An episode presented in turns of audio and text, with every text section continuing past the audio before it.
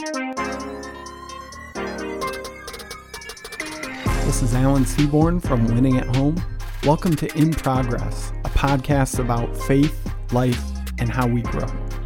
And in this episode, I want to talk about priorities because all of us know the feeling of something that we would say is one of the top priorities in our lives. And then if we watch how we're living, we watch that that priority slowly moves down the list because other things are more pressing, other things are more urgent. Uh, we just have a limited amount of time in general, and we're pulled in a bunch of different directions. And before long, I, am sure that we all can relate to this feeling. We all know exactly how this happens. The things that are priorities to us. It's not that we're being dishonest saying that they're priorities, but those things just kind of don't happen as often as we would like for them to happen. They're not as uh, they're not as prioritized. I'm blanking on a better word for it as we would like for them to be. And I want to share a passage here from Matthew chapter 22.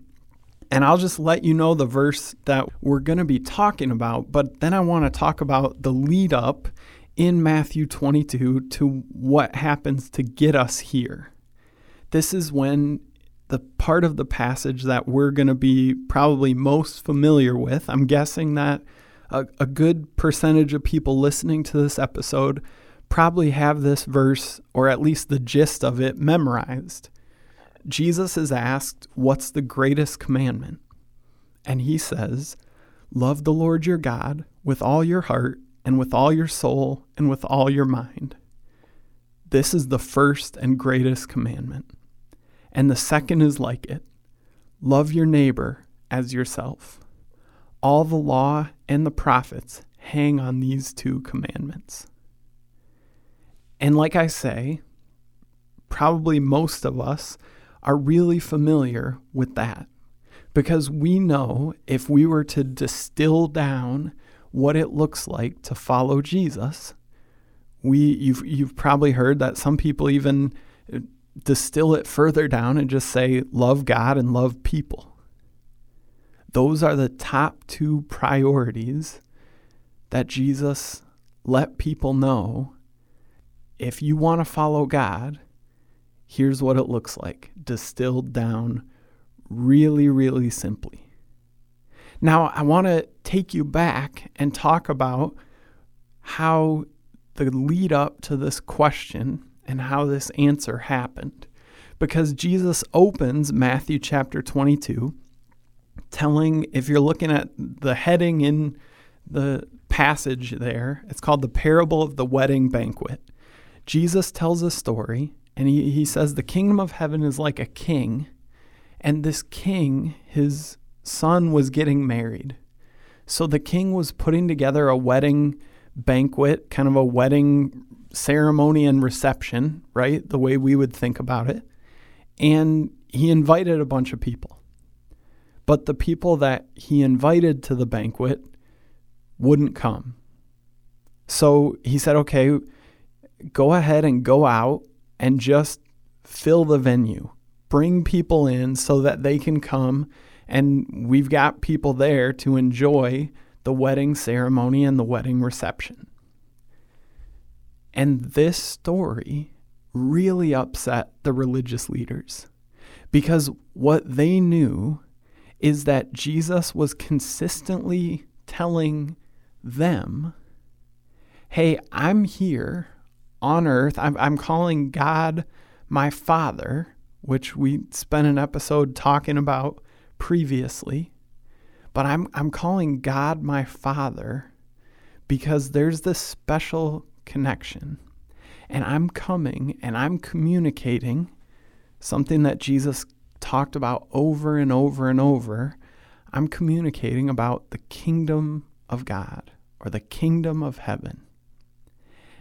And he's speaking to these religious people.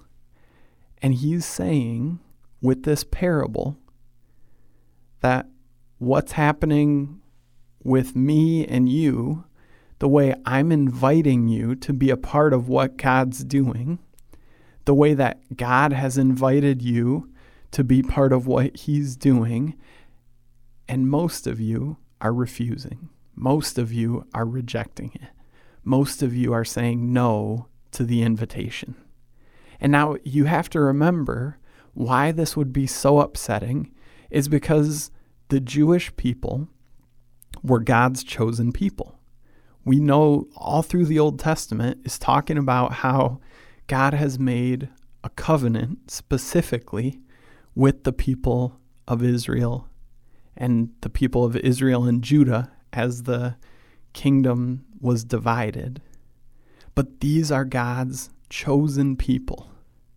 And Jesus is coming and saying, Yeah, you are God's chosen people. And then you refuse to come to the party. You refuse to be a part of what he had going on.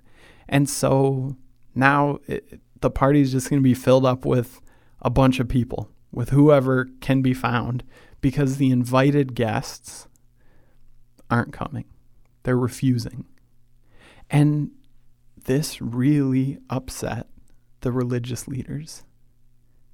So there's a few snapshots in a row of what happens right after Jesus talks about this.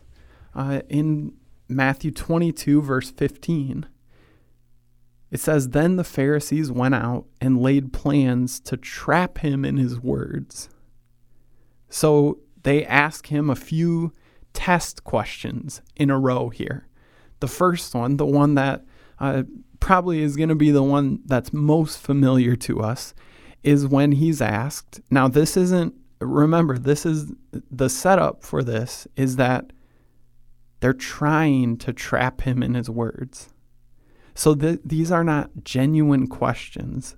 These are questions that are asked because they know it's going to put him in a really tough spot and they don't think he can work his way out from there. They think this is going to be kind of a gotcha moment when they can prove to everybody that Jesus is not legitimate, Jesus really doesn't have any authority, Jesus is putting himself in a spot where he's conflicting with the teaching that has been passed down. They're they're trying to trap him. They're trying to catch him out. They're trying to make sure he fails publicly. And so they come and they ask him, hey, and listen to the way in uh, verse 16 that they set this up. Teacher, we know that you're a man of integrity and that you teach the way of God in accordance with the truth. This is how they lead into this question. Can you can you just feel the tension and the buildup that's happening here? And they say, "Hey, are we supposed to pay taxes to Caesar?" And Jesus, in a line that is maybe familiar, uh, he takes the coin and he asks whose face is on that coin. When they say Caesar's, he says, Well, give to Caesar what is Caesar's, and give to God what is God's. And so you see, he didn't answer the question really uh, the way that they had set it up and were hoping okay, is it right to pay taxes or not? Jesus doesn't say just yes or no, and he kind of uh, he doesn't get trapped up by this question. He doesn't get tripped up by this question. So that same day, moving on to the next story, the next little snapshot here. That same day, the Sadducees, who say there's no resurrection, they came to him with a question. So they didn't believe that there would eventually be, uh, whether a bodily or a spiritual resurrection at some point in the future. And so they were saying, okay, Jesus, in our law, we're told that if if a man dies and he doesn't have any children with his wife, then his brother is supposed to marry his widow and have a child so that the line of this original man can live on. And they said, let's say that that happened and it was actually seven brothers who all of them but the last one, I guess the last one eventually would die too, but let's say all these seven brothers are married to this one widow. At the resurrection, what's going to happen, Jesus? Whose wife is she going to be? And Jesus answers this question with, um, to me, you know, I think because we just kind of read through these stories and we're like, okay, yep, then Jesus said this in response. I think we can miss because you get that this is happening in a public spot where Jesus is being directly challenged by first the Pharisees, now the Sadducees, and they're trying to, in front of people, prove that he's not who or what he says he is. So, this question, it's a challenge. It's laced with, uh, I don't know, sinister is probably too heavy of a word, but maybe not. Because they're doing everything they can to prove that Jesus is a fraud. And so Jesus' response here, I really don't think that I'm overstating it to say that when he drops this answer on them, it's kind of like a I mean it's it's not a one-two punch in the sense of like a fight, but it's he hammers them pretty hard with this response. And I picture, I don't know if any I don't know if any of you, I actually don't know if anybody period watches these shows, but during basketball games, there's commercials for these like I don't know what they call it, like a roast battle or like a rap battle. Calling that rap is not okay, by the way. It's like basically like as long as you can make something rhyme and say it in kind of like a little sing songy voice. Um, they're calling it rap for some reason. But anyway, these it's kind of like a slam poetry, but you're trying to burn the other person and use a punchline that really like hits them and really slams them. Okay. And if you've seen those shows, or if you've seen the commercials for those shows, you know that the audience, the people that are there watching it, when a great punchline comes out, you've got some of the audience like covering their faces and, oh, some people are like, you know, acting like they're about to fall down, like, oh my word, I can't believe it. I picture not quite that response, but sort of close when Jesus gives his answer. Because they ask, okay, all these men have died, and now uh, the woman dies, and at the resurrection, what happens? And in verse 29, Jesus replied, You are in error because you do not know the scriptures or the power of God. And he goes on to explain what is going to happen at the resurrection. But I want to highlight that specific line at the beginning because that's kind of the drop the mic moment, right? When he says you're in error because, and he gives these two things, you don't know the scriptures, which he's talking to these people who would be able to quote the entire Old Testament from memory. These are guys who know the scriptures, right? But Jesus is letting them know, yeah, you you know the words, but you don't know it. So they don't know the scriptures or the power of God. Now, you imagine the emotional force behind this moment these guys had showed up and they're trying to catch Jesus in a moment where they can prove that he doesn't know what he's talking about, that he's teaching people the wrong stuff.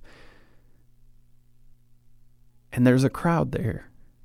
And he says this You don't know the scriptures, you don't know the power of God.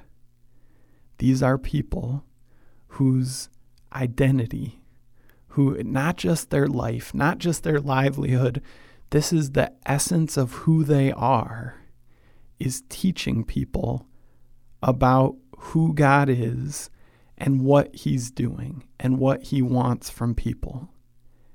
And Jesus is telling those people the reason you're getting hung up on this stuff, the reason that you're asking this question in the first place, is because you don't know the scriptures and you don't know the power of God.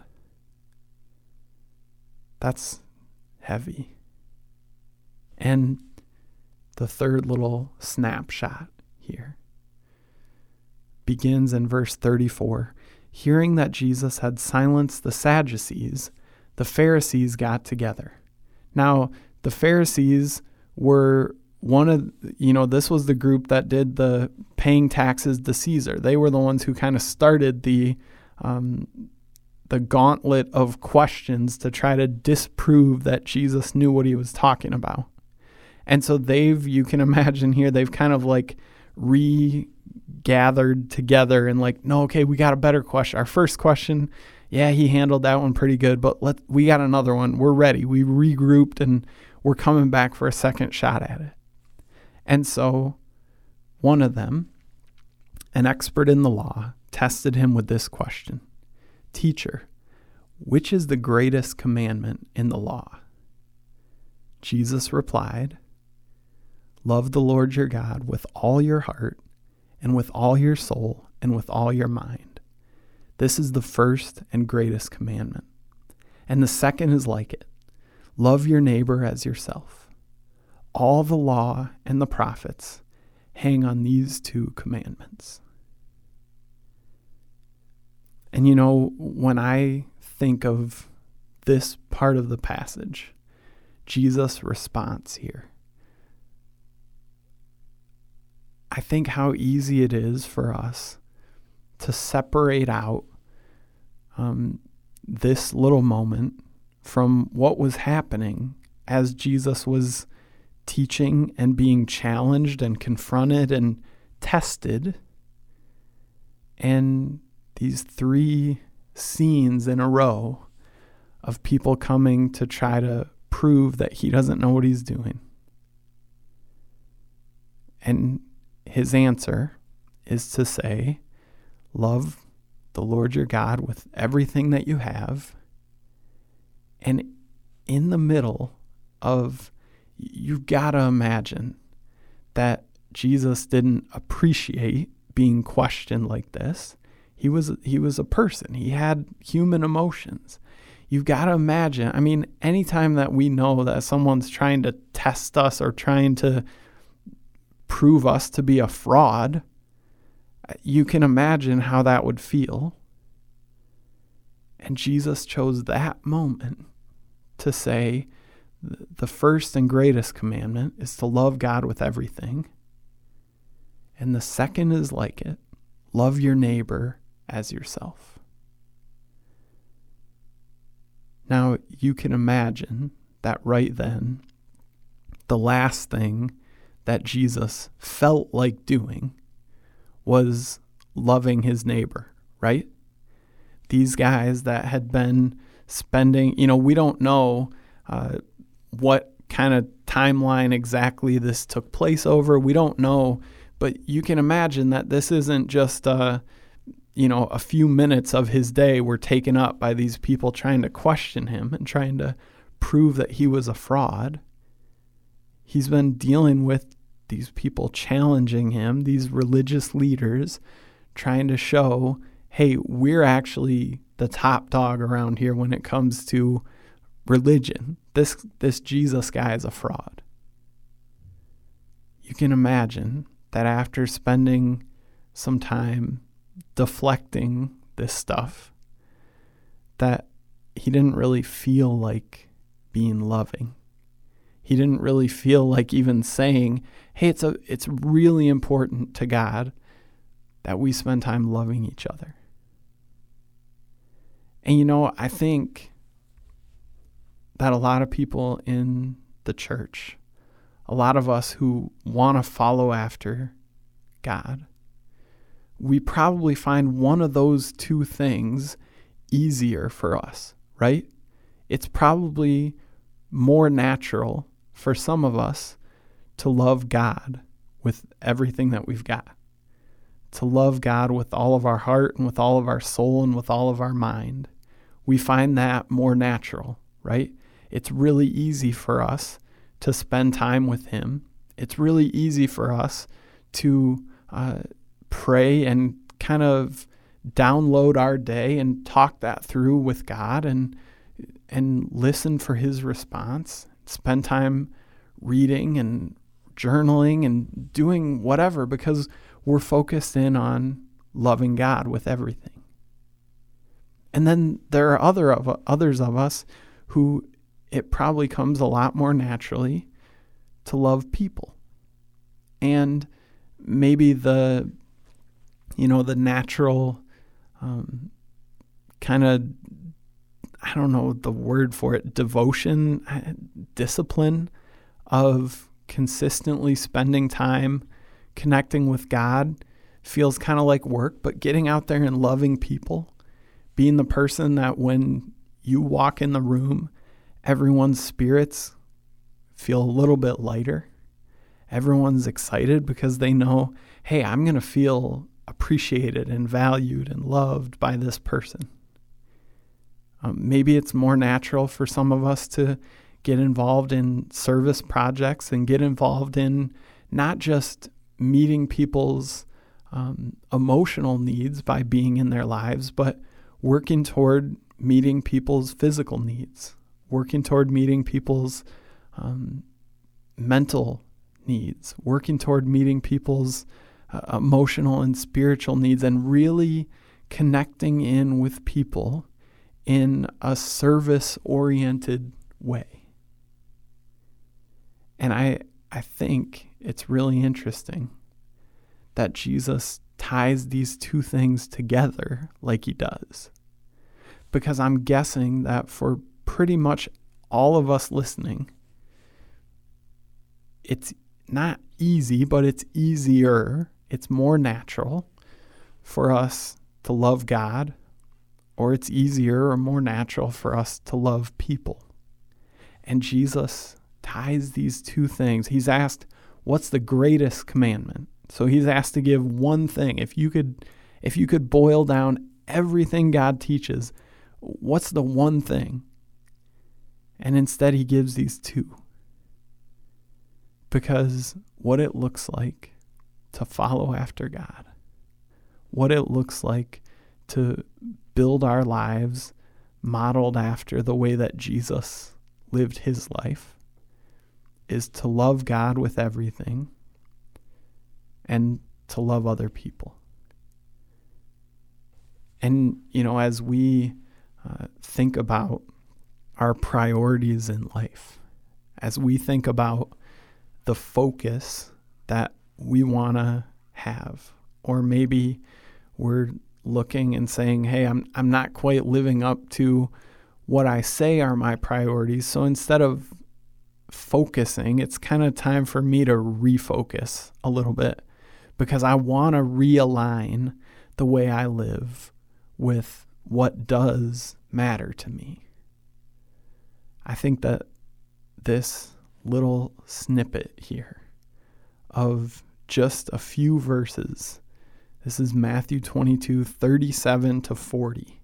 And in just those four verses, Jesus, he really gives us something that you could make that little four verse passage your goal for the next few weeks, for the next few years, for what it looks like to live the rest of my life as someone who's seeking to honor and love God, and by extension, that love and that grace and that forgiveness and that peace flows out toward other people.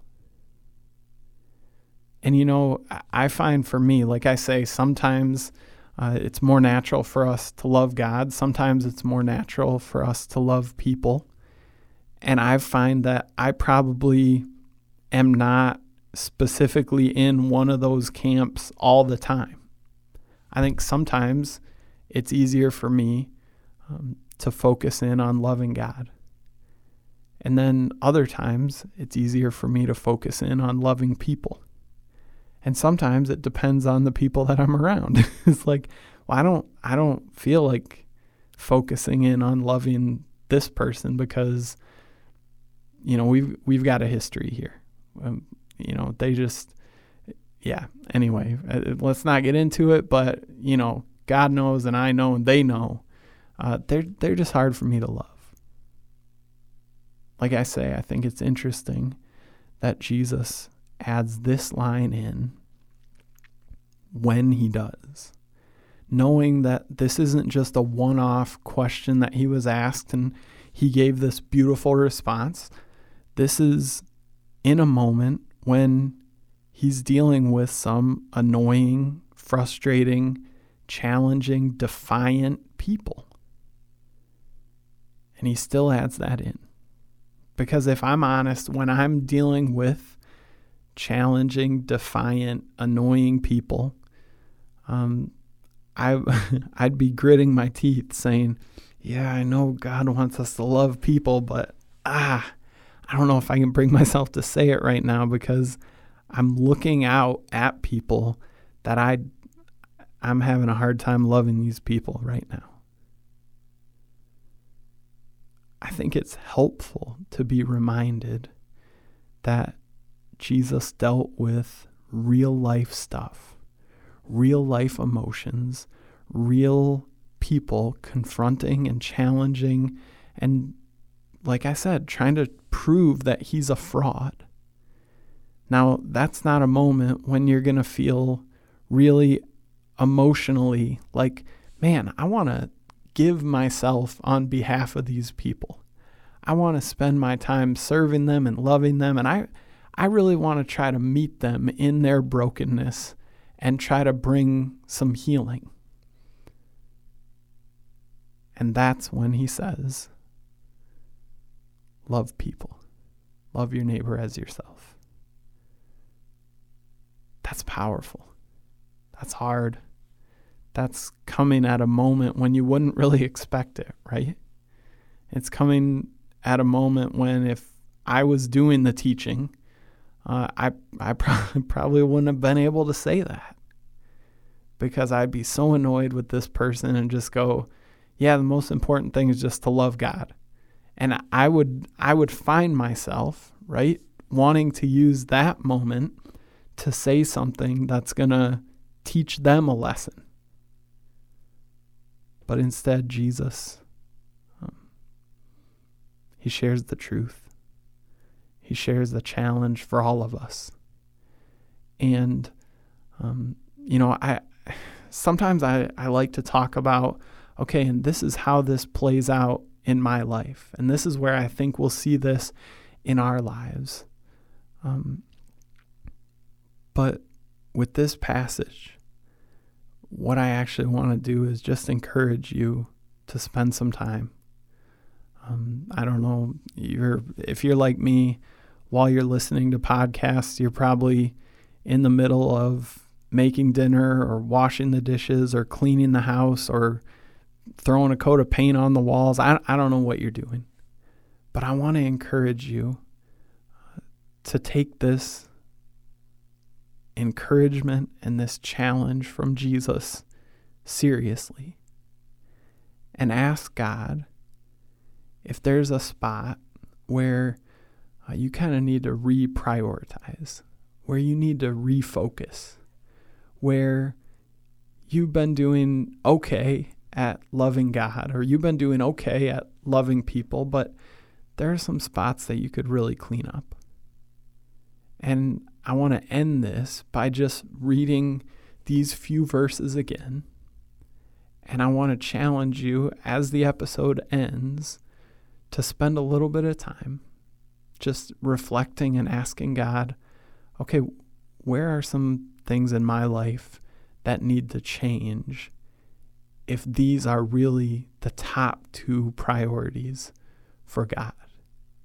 What can I do to make these my top two priorities as well? Jesus replied, Love the Lord your God with all your heart, and with all your soul, and with all your mind. This is the first and greatest commandment. And the second is like it love your neighbor as yourself all the law and the prophets hang on these two commandments.